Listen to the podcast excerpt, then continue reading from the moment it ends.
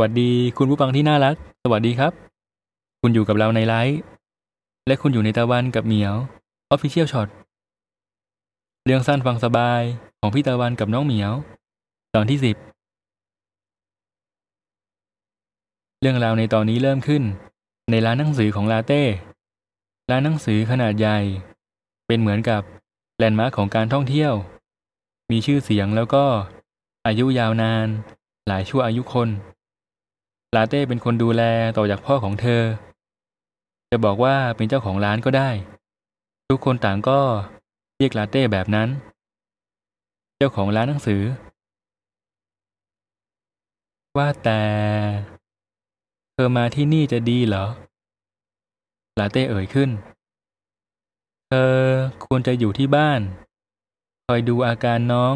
น้องของเธอลาเต้พูดกับคนในเครื่องแบบเดียวกัน สื้อยืดสีดำ มีเชือกผูกคอ เชือกผูกคอเสื้อกางเกงขายาวสีเข้ม เสื้อคลุมสีขาว ในมือมีถุงผ้าใส่ขนมเอาไว้ มองผ่านๆ น่าจะเกินสิบห่อท่าทางเป็นมิตร แล้วก็เรียบร้อยตะวัน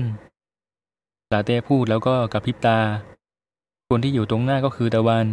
พี่ชายของเหมียว เต้ไม่ต้องกังวลเรื่องของน้องหรอก ตะวันตอบ แล้วยื่นถุงขนมให้ สายตามองไปรอบๆ มองเห็นชีฟยืนอยู่ตรงเคาน์เตอร์ ส่งยิ้มให้ กวักมือเรียกมาหา ชีฟมองดูนาฬิกาข้อมือ ส่งรอยยิ้มสดใส เดินตรงเข้ามา เวลาในตอนนี้คือ8โมงเช้า ร้านหนังสือของลาเต้ยังไม่เปิดให้ลูกค้าเข้ามา จนกว่าจะถึง9โมง ระหว่างนี้พนักงานจะมาเตรียมความพร้อมกัน เตรียมความพร้อมกันก่อน ตั้งแต่7โมงเช้า โดยปกติในตอนเช้าก่อน7โมง จะมีคุณป้าท่านหนึ่งชื่อป้าสี มาเปิดร้าน เพื่อตรวจดูความเรียบร้อยก่อน ป้าจะมาร้าเร็วกว่าพนักงานทุกคนลาเต้เคยบอกตะวันว่า ป้าสีเป็นพนักงานรุ่นที่สอง รุ่นเดียวกับพ่อของลาเต้ทำงานแล้วก็คอยดูแลกันมานาน ป้าเป็นเหมือนกับ ป้าแท้ๆ ป้าแท้ๆของลาเต้ แม้ว่า แต่แรกจะไม่ได้มีความเกี่ยวข้องกัน ในตอนที่คุณพ่อของลาเต้ตัดสินใจ วางมือจากร้านหนังสือ ลาเต้ตัดสินใจขึ้นมา ขึ้นมาเป็นรุ่นที่สามแทนที่พี่ชายทั้งสองคน ป้าสีเองก็ยัง คอยอยู่เคียงข้างกับลาเต้ คอยอยู่เคียงข้างแล้วก็ดูแลกันมาจนถึงทุกวันนี้ ในเวลาก่อนร้านจะเปิด จะมีพนักงานประจำสองคนมาเตรียมความพร้อม คนแรกคือพี่เกล สาวงามผมขาว ตัวสูง เสียงดังฟังชัด แต่ว่าเรียกพี่เกลว่าบอดี้การ์ดของลาเต้ เหมียว เรียกพี่เกลว่าหัวหน้าแก๊ง คนที่สองคือพี่บุ๊ทบุรุษผู้แข็งแกร่งแล้วก็สุภาพ งานที่ต้องใช้แรงภายในร้าน จะตกเป็นหน้าที่ของพี่บุ๊ทตะวันกับเหมียว เรียกพี่บุ๊ทว่าซูเปอร์แมนตะวันกวาดสายตาไปรอบๆ เห็นพี่เกลเดินลงบันได ท่าทางยังกับคนที่กำลังเดินแบบ แต่ไม่เห็นพี่บุ๊ทในใจคิดถึงสิ่งที่เหมียวบอกไว้เมื่อเช้า น้องบอกว่าวันนี้พี่บุ๊ทมีธุระธุระส่วนตัว จะไม่ได้เข้าร้าน ลาเต้หันไปบอกพี่เกลกับชีฟด้วยเสียงดัง บอกว่าวันนี้เจ้าเหมียวไม่สบาย มาช่วยงานไม่ได้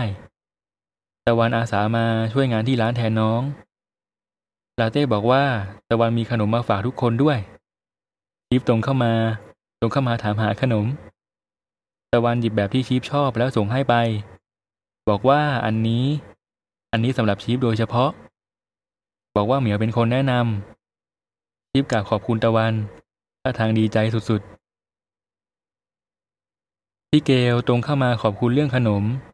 บอกว่าเป็นห่วงเหมียว แล้วก็ให้กำลังใจชีฟฝากความเป็นห่วงด้วยอีกคน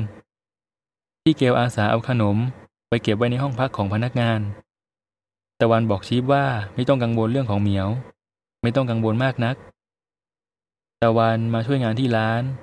ก็เพราะว่าอาการของเหมียวดูดีขึ้นมากทิพพยักหน้าเข้าใจ กลับไปประจำที่เคาน์เตอร์ แบบนี้ ดีแล้วจริง ๆ เหรอลาเต้ดูกังวลเล็กน้อย ไม่ต้องกังวลหรอก ตะวันตอบ ตะวันทำงานกับลาเต้มาตั้งนาน ก่อนที่น้องจะเข้ามาช่วยงานลาเต้ซะอีก เพราะฉะนั้นเรื่องงานไม่ต้องห่วงเลยอะตะวันยิ้มแย้ม สายตาสังเกตสีหน้าของลาเต้ ดูจะไม่ค่อยสบายใจ ว่าแต่ เย็นนี้อยากกินอะไรเหรอตะวันถาม เออทำเมนูอะไรเต้กินได้ทุกอย่างแหละลาเต้ตอบ ตะวันพูดว่าจะทำเมนูอะไรดีนะ ถ้าคุณเจ้าของร้านหนังสือจะมากินข้าวเย็นที่บ้าน ตอนทำอาหาร จะต้องใส่ชุดเมดชุดแม่บ้านด้วยหรือเปล่า หรือยังไงดีล่ะ ตะวันพูดแล้วหยิบบางอย่างจากกระเป๋า บางอย่างจากกระเป๋าด้านในของเสื้อคลุม รูปถ่ายของเขาในชุดเมดอยากได้มากเลยใช่ไหมล่ะ ตะวันได้รูปถ่ายให้ ประมาณสิบกว่ารูป มีรูปของเหมียวที่ใส่ชุดเมดแล้วก็ให้พี่ๆถ่ายรูปตอนที่อยู่ร้านหนังสือด้วย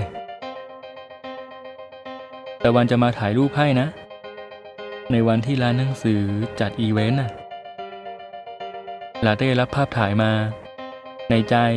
ไม่คิดว่าตะวันจะใจดีกับตัวเองขนาดนี้ดูภาพถ่ายเบาๆ สีหน้าดูคลายกังวล มีรอยยิ้มให้เห็นนิดหน่อย บอกกับตะวันว่าใกล้จะได้เวลาแล้ว เตรียมตัวเปิดร้านกันดีกว่า ตะวันตอบว่า เตรียมตัวเปิดร้านกันดีกว่า ทั้งสองคนเดินคู่กันไป พี่เกลยืนมองลงมาจากชั้นสองท่าทางสบายใจที่เห็นลาเต้ยิ้มแย้มแล้วก็ร่าเริงขึ้นทิพเองก็ยิ้มแย้มด้วย